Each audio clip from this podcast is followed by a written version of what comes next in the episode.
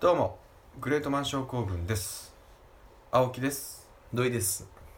このポッドキャストは有名人芸能人著名人などから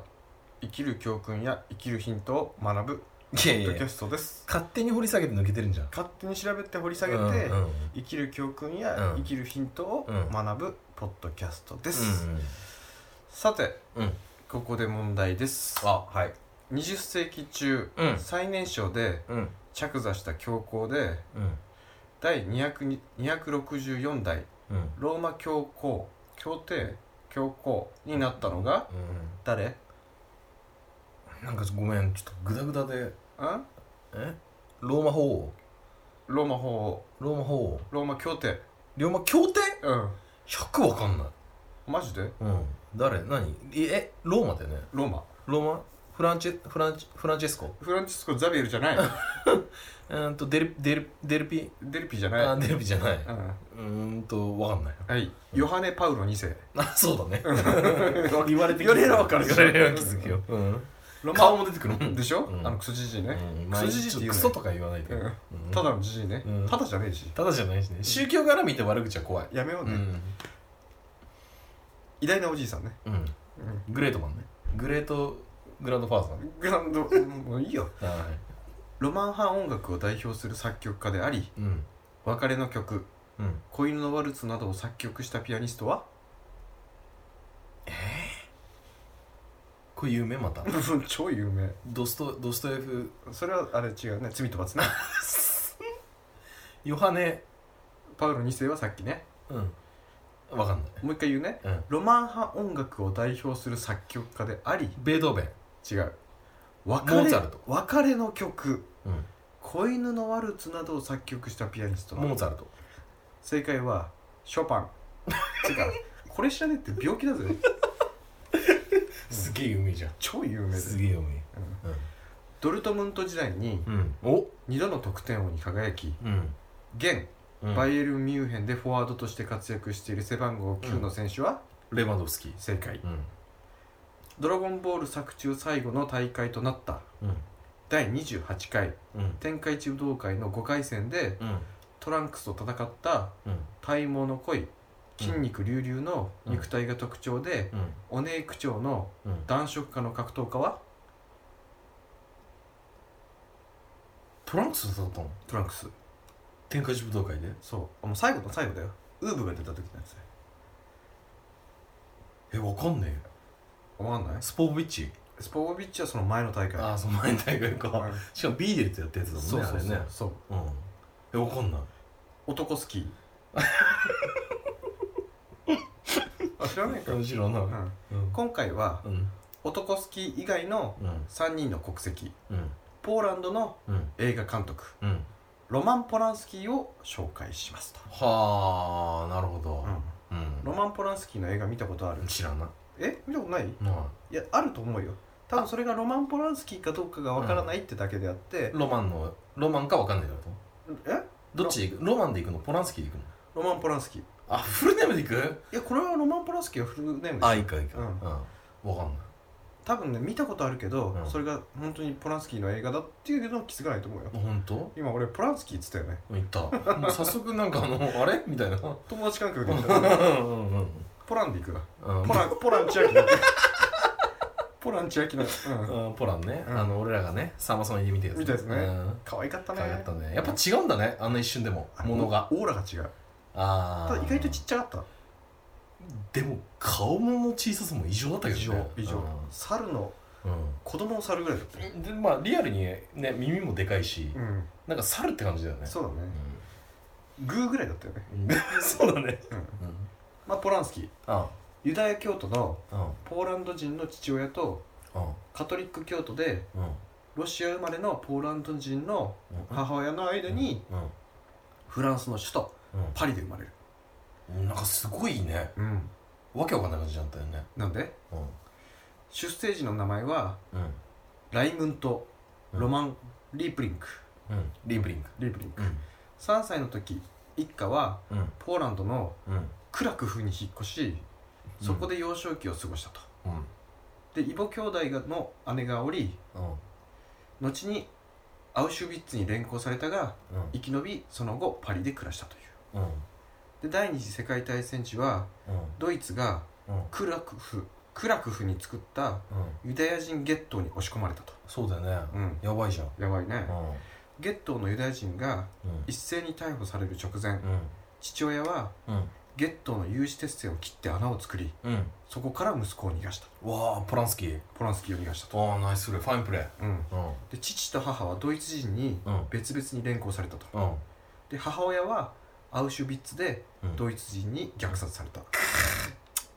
また母親はこの時妊娠していたとポランスキーは証言していもるうめちゃくちゃ最悪じゃんか、うん入り口入り口されるでしょ、うん父親はドイツ人により採石場で強制労働させられ、うん終戦まで生き残ったおう奇跡的にね、う普ん通は殺されちゃうけどうね、ん、男の方がやられるけどね普通はね、ううんんひどい話だねまた自身もドイツに占領されたフランスのうんビッシー政権下におけるうんユダヤ人狩りからうん逃れるためうん転々と逃亡したと、うんうん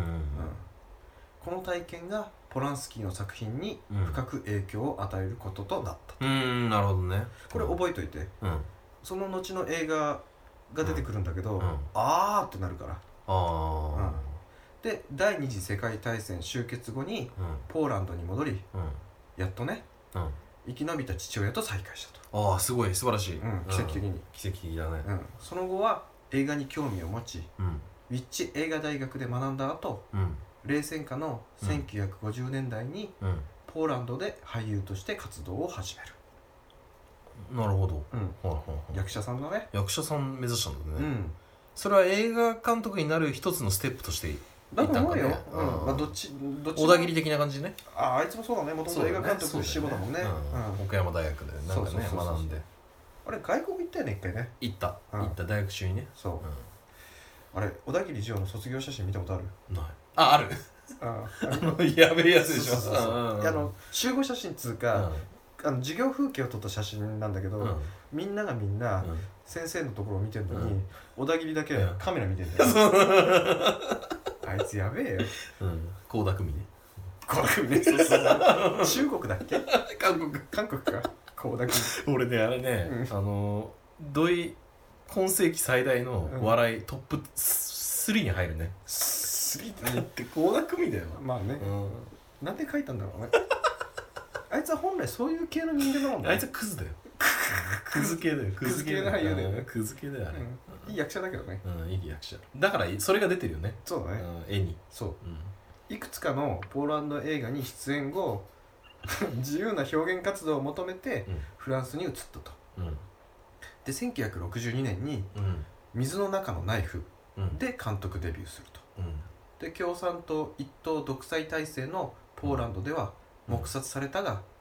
西側諸国で絶賛されたうんうんなるほその評判に惹かれるように1963年にうんイギリスへと渡りどうん67年映画「吸血鬼」などを制作する一方でうんアメリカのヒューストンに意を構えるとうんそして68年うん今もなおカルト的な人気を誇るホラー映画うん「ローズマリーの赤ちゃん」を公開するああはいはいはい見たことあるまあ、あるあるあるあるんだ、うんまあ、ざっくり言うとうんローズマリーと夫がうんニューヨークにアパートを借りるとうんで隣人の老夫婦も気さくでいいやつうんああここに引っ越してよかったって思ったうんその直後妊娠とうんでロローズマリーのテンション上げ上げとうんで隣人も盛り上がるうんと思ったらあるきっかけにうん隣人が悪魔崇拝者だと気づくとうんでローズマリー疑心暗鬼とうんで隣人どもは うん私に悪魔の子を産ませる気だとうんいやいやローズマリーの被害妄想だうんただの妊娠うつだうんそんな雰囲気が流れる中、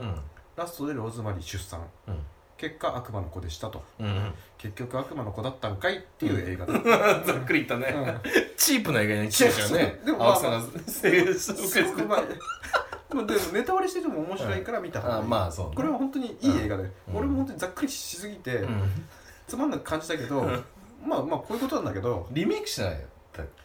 していや2とか3は出たかもしれないけあーどそうリかメイクはしてないと思うよ、うでもこれはこの時代にしてはすごくいい映画だと思うし、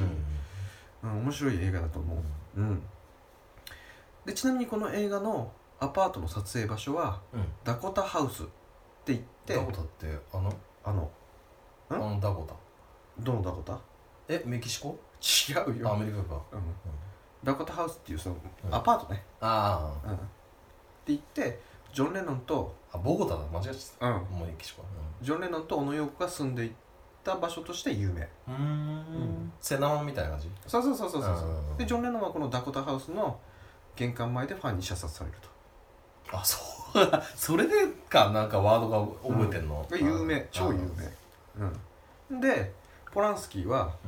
映画「吸血鬼」に出演した女優、うんシャロン・テートとうん1968年に結婚すうるん、うんうんうんありがちな、うんまあ、女優と監督がね、井上若パターンねそうそう若パイとあうん若のパイとねメガネが結婚するメガネ結婚するよねそうそうそううしかし、うん翌1969年ん8月9日うんテートはシャロン・テートね、女優うんの嫁ね嫁、嫁のテートはう友人らとロサンゼルスの自宅でああパーティーの最中あチャールズ・マンソン率いるうんカルト教団に襲われう惨殺されたとんわお当時テートはポランスキーの子を身ごもっており妊娠お8いヶおいお月だったいおいおいおいおい来ちゃったじゃんか再びだよね再びじゃアゲんインで自分の身内が2人やられちゃってんじゃんそれでみ身をも身ごもってる時にねねうんうわー厳しいまあこのポランスキーはうこのロンドンで映画の脚本執筆中に批判を受けんアメリカに帰国したと、うんうわえぐいねこの事件でポランスキーは当初マスコミの餌食となりうん根拠のない中傷を受けたと、うんしかもこの悲劇は人違い殺人であったとマジ事件が起きた邸宅はうんポランスキー夫妻が借りる前はうんドリス・デイの息子で、うんミュージシャンのテディ・メルチャーが移住していたと、うんでミュージシャン志望だったチャールズ・マンソンがうんメルチャーを訪ねたがプロへの道へつながらず、うんその逆恨みが襲撃の動機であったとうわーマジかうん人違いなで事件当初スティーブ・マック・イーンんだうんうんうんパラマウントの重役だったロバート・エヴァンスうんポランスキーの格闘技の師匠であったうんブルース・リーなどもうんパーティーに免れていたが、うん行かなかったことでうん惨劇を免れたってことはその奥さん以外にもそのパーティー全体がやられたってこうんそうだね結構と死を受けて結構死んでるよあ何人だったっけかあ、な、うん、もうてか写真俺見たことあるけど、んひどいもんだよえその惨殺のそやばいねうそあれのお腹まあ膨らんでお腹にナイフがすっげえ刺さってるとかねやばいねやばいようわ殺し方がえぐいよああやばいね、うん文字通り惨殺だねうん、惨殺だねうんうこのちちなみにチャールズ・マンソンんうん超有名なんだけど、うんまあ、アメリカのカルト指導者であり犯罪者うんで1960年代末から1970年代初めにかけてうんカリフォロ州カリフォルニア州にてうんマンソンファミリうんーの名で知られるうん疑似生活共同体を率いてうん集団生活をしていたと、うんうんで LSD を用いてうん少女たちを洗脳しうん男性を誘惑させ信者にさせたとはで数件の残忍な殺人事件を計画しあうんファミリーのメンバーに実行を命じたとうんでマスコンあマンソンのうん裁判と有罪判決以来うんマンソンの名とうんそのイメージはアメリカンポップカルチャーにおけるうん汚点として広く知れ渡った、うんでマンソンなはるほ殺してないんだよマンソンがどねうん実行犯じゃなくてだからオウム真理教でいうと朝原翔朝原みたいなそ感うじだねそうまさにそんなな感じそうだよねそう手手足がいたもんねそうそうそう優秀なねそうそうそうそう、まあサリンを作ったそ人うだね間とかねう奥人間とかねんうん、でそのイメージは多くの音楽家や芸術家によって用いられうんマリリン・マンソンは悪のシンボルとしてその名を用いたと、うんまあこのマリリン・マンソンっていうのはチャールズ・マンソンから来てるからね、うんそのマリリン・モンローと、えーチャールズ・マンソンうんをの名前を合体させ合てさせてマリリン・マンソンっていう、ああうんえー、っと、まあ、ちなみにこのチャールズ・マンソンうん今年のうん11月19日に、うんカリフォルニア州、うんベイカーズフィールドの病院にて死去、ああもうつい最近でめちゃめちゃ生きてたじ83歳ゃんへえこう見るとうん死刑って必要なんだなって思うよね、うんこんなやつのために税金を使ってるわけだからねそうだね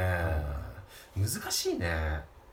アメリカって式あるよねでもね普通に死刑制度があったりなかったりとか、その年によってうんうん亡くなったりあと州によってうんない州もあるしあーある州もあるしっていうでもアメリカは禁錮刑があるもんねあるしかもすさあのなんか500年とかあるよねあるあるある懲役500年とかあるあるもうそんなんだったら意味ないじゃん懲役500年だったら殺しちゃった方がってこういう言い方も変かもしれないけどでもね金庫金庫例えば500年って、うんまあ食らうじゃんうんでもその間は確かに税金で食わせるわけだもんねそうもちろん全員そうだよ日本もそうそうだよね、うんまあでもね正直死刑囚を殺したことで国にうるさく言うやつがいいんだろうねでもねもちろんもちろんきっとねもちろん多分それであんまやんないんだよね死刑反対の人たくさんいるもんたくさんいるからね、うんうん自分の身内がそうあってみろとかって思うけどね本当にそうん、うそれにまあ結局のそこなんだよ、うんうん、だけど人命のことを考えると公正の道もあるんじゃないかっていうことだよねうんでもね誰かがねうんラジオで言ってたけどなんか復讐ってうん復讐っておかしいワードだよなって例えばあの誰か殺されるじゃん、うん身内がね、うん例えば A さんが B に殺されるじゃんうん A さんの身内がうんそしたら A さんが例えばその B を復讐で殺すじゃんうんでも復讐って言い方変じゃねえとうんあの1回の表、うんそいつが攻撃してきたんだかうらん1回の裏返すあっていう行為だからそれは復讐じゃなくて、うんまあ当たり前のこと、うん、為やられたらやり返すってそこうとそうでしょそうそうだからその時点でそれは罪になんねえよなっていう、うううんっんていうような言い方してたけどね、でもそんなこと言ったらもう何でもありになっちゃうよねってことだって起訴した時点でもうそいつの罪じゃんうんそしたらもう死刑じゃんかイコイコール一人一人殺したら、まあそうねうん、そのためにさあんな裁判に何年もかけるわけでしょうんまあそうだね、うんやっぱおかしいよねでもほら、その過ちを犯してもさその、まあ、公正の余地があるとかさ、うんあとなんだろうなす全てにおいてさうんその悪が人を殺したことが本当のただの悪なのかあーっていうことにもなるわけじゃないまあ確かにそうだねやむなくもちろん殺しちゃいけないよ確かに、ね、殺しちゃいけないけど、うんやむなくっていうパターンもね、あのーでもダメなんだけどねあのアパートのや青木さんやってた下りくだりあのおばあちゃんがさあれねうんあれ結局罪は問われなかったからね、うん、確かにでもそれが裁判じゃんまあもちろんその見極めがさまあその裁判、その裁判でおばあちゃんのくだりを説明した方がいいかな、うーんと説明してみようかいや、うん長くなるからやめとこう、大丈夫だようんラジオで語ってるしねうん言ってないっけ言ってないじゃあ、はい後にじゃああ後によ別に、うんうんそうだねじゃあポランスキーに戻うんりますと、うんでポランスキーはうん絶望するがうんこんなあの事件があったけどねうんポランスキーは絶望するが立ち直り、立ち直るんだ人はうん作品を撮り続けたとうんしかし1977年にジャック・ニコルソンにジャック・ニコルソン邸で当時13歳の子役モデルにうん性的行為、うん強姦アナルセックスをしたうん疑惑をかけられ逮捕あれ裁判では司法取引により、うん法定強強姦の有罪の判決、あれマジ実刑くらっちゃってんじうゃんん、実刑懲役50年以上という換算を受けるとうんでポランスキーは法廷の外では無罪を主張しこれは冤罪でありうん本人は少女とその母親による恐喝の対象になっていたと述べていると、うんうんまあ、ポランスキーは42日間の拘束後釈放されていると、ああとそれは不起訴ってこそういうことだねとああなるほどねしかし事件の担当判事がポランスキーを投獄後うん国外通報にすることを指示うん再び収監する旨を地方検事とうん彼の弁護士に告げたとうんで保釈中に逃亡したことが通説となっているが正確には釈放後の国外脱出、うんまあだから逃げたんだよね国からえポランスキーポランスキーあれそれじゃ認めちゃってるのもんじゃもう認めてるに近いけどいやわかんないん認めても認めなくてももううん罪が確定しちゃったらさ、うんもうなそうなっちゃうえざ得ないじゃんそうだねななんかならざるを得ないじゃん、悲劇のプリンスみたいな話の流れてきてるから、急にあえみたいな感じになだっかてきらてもうこる、ね、のまま行くと捕まっちゃうから、うんじゃあもうアメリカを捨てようと、うん、うん、それ最近あったねそういうあるあるねよくあるうんよくあるねでアメリカを捨てることを決意し、うん成宮と一緒だね何宮と一緒、うんで有効だったパスポートを手に、うんドイツに住んでるからないあ今そうなんだ、うんロンドンへ渡航その後パリへと移住した、うん以後アメリカへ一度も入国していないうん、うん何いやもう認めちゃってるじゃんいや認めてるんじゃなくてあそういうのがもう煩わしいってことパパラッチ的違うな違う違う違う違う違う自分が認める認めないにしてもうん例えば証拠があったり、うん判事が決めちゃったことに関してはもうんうそうならざるを得ないわけじあゃあまあそっかそっかそっかんいくら「いや俺やってないよ」っつったって「うんいやいやもうこんなに証拠あります」とうん「もうダメですよ」ってなったら、うんじゃあもういいやアメリカ捨てようもう一生行かないっつってああ逃げるっていうね、まあね、うんうんじゃあそこら辺はちょっと分かんないんだねもそうそうそうそうそうそうそうまあ後に分かるんだけどね、うはいうん、マジで、えーまあ一回もその後はアメリカへ一度も入国しない今の今までね、うんしかしこの件はアメリカの司法当局に遺恨を残し、うんチューリッヒでの身柄拘束につながることとなると、うんで1978年にフランスに移り市民権を取得したとうんもうアメリカ捨ててるからね、そうだねうん、うんで1979年の作品だからフランスで映画を作るんだよねうん今までアメリカで映画作ってたけど、うんもうアメリカにいらんないから、いらんないもんねフランスで市民権得て、フランスで映画を作るうんで1979年の作品、うんテスで主演をつ務めた、んうん務めることになるうんナタナスターシャ・キンスキーとは、うん彼女が15歳の頃からうん性的関係を結んでいたとうんうんあれで2010年にはうん女優のシャーロット・ルイスが私もロマン・ポランスキーの被害者の一人うん彼は16歳の私に最悪の方法で性的虐待を加えたあらと記者会見で公表う監督のアパートで虐待を受けていたことを明かしたとんうんで1989年にうん女優のうんエマニュエル・セニエとうん3度目の結婚をしている、うんうんうんでアメリカ脱出後は欧州で活動を拠点にしうんフランティックうんや赤い航路、うん死と少女、ナインズゲートおナインズゲートそあれナインズゲートってデップのやうつそううんうね見てるでしょ、うん見てるねううんんなど意欲的に作品を発表うん2002年公開のうん「戦場のピアニスト」で第55回マジカンヌ国際映画祭パルムドール賞およびうんアカデミー監督賞をちょっと待って受賞したと、マジちょっと待ってマジうん、俺あれ好きな映画なんだけどめちゃで くちしょゃマジだから聞見いてたんくだかなかったら俺見てんだよ見てるねポランスキーいやめちゃめちゃ見てるよしかも見たえ戦場のピアニスト見たでしょ見たよあれもろなんだよ自分の実体験ああのまんまだーまよあ確かにまあそう言われるとそうだねうんでしょうわなんかでも超嫌だなんかなんで嫌じゃん何がそいつが作ってたんでしょロリコンがうん別にロリコン関係ねえじゃん、あ作品がいきゃいいじゃんまあそっかうんまあねうんで上記の問題あ上記っていうか、まあ、この問題いにやもう全部問題ありだうんよありありだよ逮捕収監の可能性があるためう重賞席には重賞式には参加せずとんだってアメリカ行ったら捕まっちゃうかうらんね、捕まっちゃうねだからアカデミー賞監督賞受賞したんだようんでパルムドールでも取ってんだよじゃあ逆を言えばアカデミー賞って結構公平なんだねまあ確かにねうんそういうとこの排除がないんだねもう作品をシンプルに見んだねそう犯罪者であっても作品が良けりゃっていうね、アカデミー賞が公平な賞っていうので、うんそこだけが良かっなるたほど、わそうだねうん、うんまああれは取るでしょうん、まあ取るねうんこの受賞当時ポランスキーは69歳7ヶ月でうん、うん同賞の最年長受賞受賞者となったと、あそうなんだこの記録はクリント・イーストウッドがそうだよ74歳で受賞した2005年に破られたとうんうんまた自身がうん墓まで持っていきたい作品を問われ「戦場のピアニスト」と回答,、うん回答している、うんうんまあ、ナインズゲートとか、うんまあ、戦場のピアニスト見てるでしょ、見てるだからポランスキーが知らないうちに見てるんだよねうわマジかう、ん、っていうかね、ナインズゲートのあの空気感すっごく好きなんいだよやいやめちゃめちゃいいねわかるでしょまたデップだったしねジョニー・デップだしねうんで、ままたあのあの時のキレッキレをねそキレッキレってぶっちゃけパイレーツ前だよねうまあそうだジョねニーデップそうだはねでなんかしかもうんうん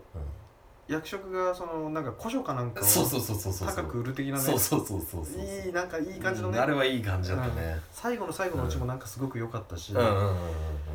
でもあれもなんか悪魔的な感じだったじゃいやいやすもうめっちゃあれだよちょっとそっち系だよんでしょ、今考えるとこの話聞いたとまた思い浮かべると、うまん、あそっち系だよねだからローズマリーともつながってんだよねああまあ悪ね魔崇拝者っていうのはあったし確かにねそうで戦場のピアニストに関してはもう全く毛色が違うんだけどねこいつのでも作品実体験っていうことでやれば、うん毛色は違ってくるよね、もちろんうん、ただこの戦場のピアニストこれうん実際いた人の自伝映画だからねうんうんうんうんうん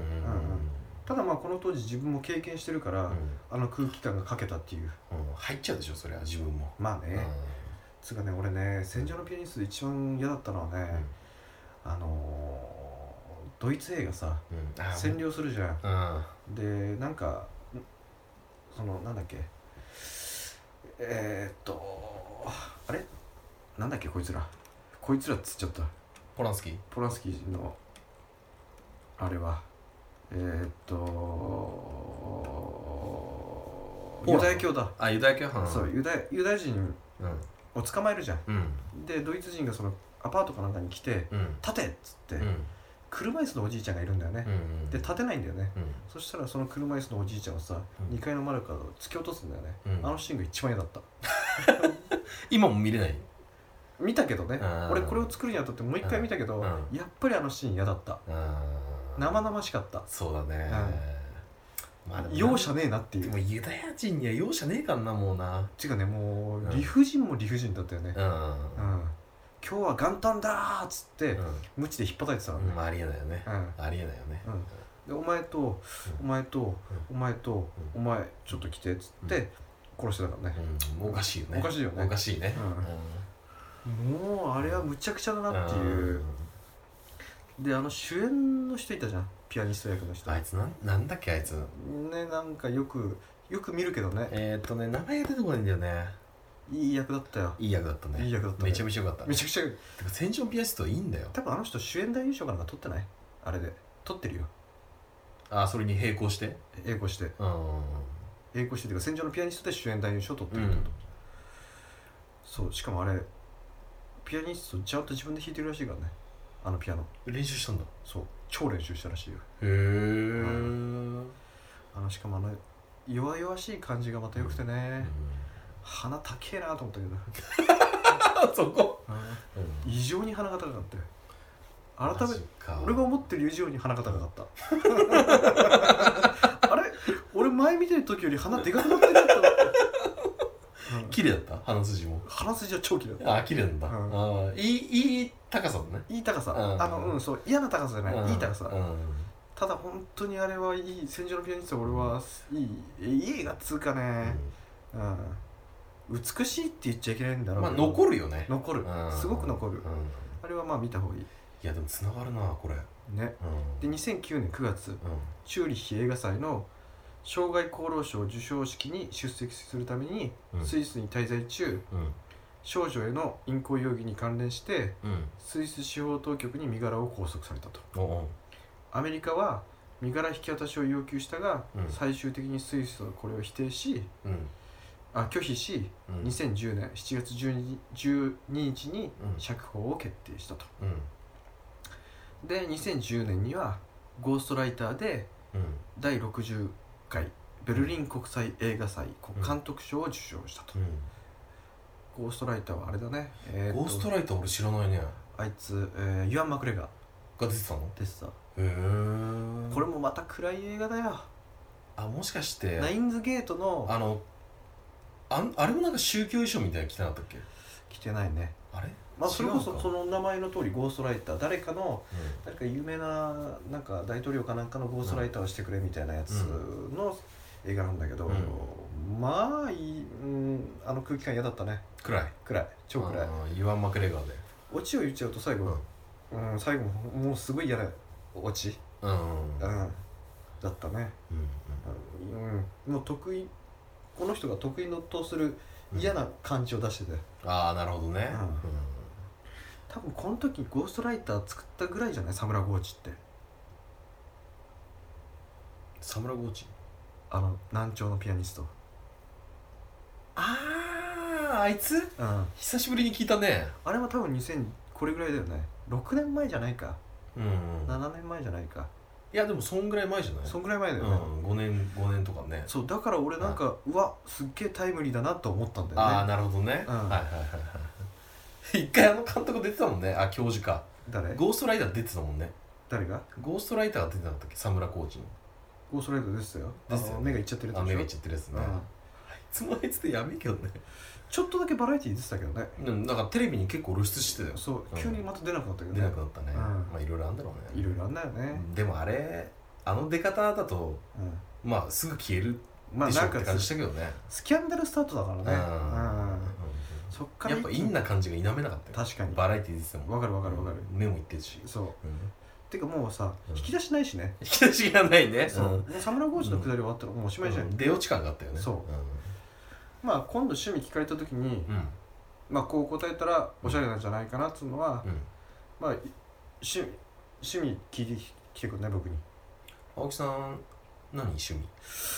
うーん映画鑑賞かなうん主にうんポランスキー作品かなあえってなるよねうんなんなるかなるちょっとうんポランスキー作品とか言うと、うんちょっとこいつああ知ってんじゃねえかみたいな感じにグッとくるなグッとくるよね知らなくても、えポランスキー作品ってなると思うんだよね,、だねだねうんうん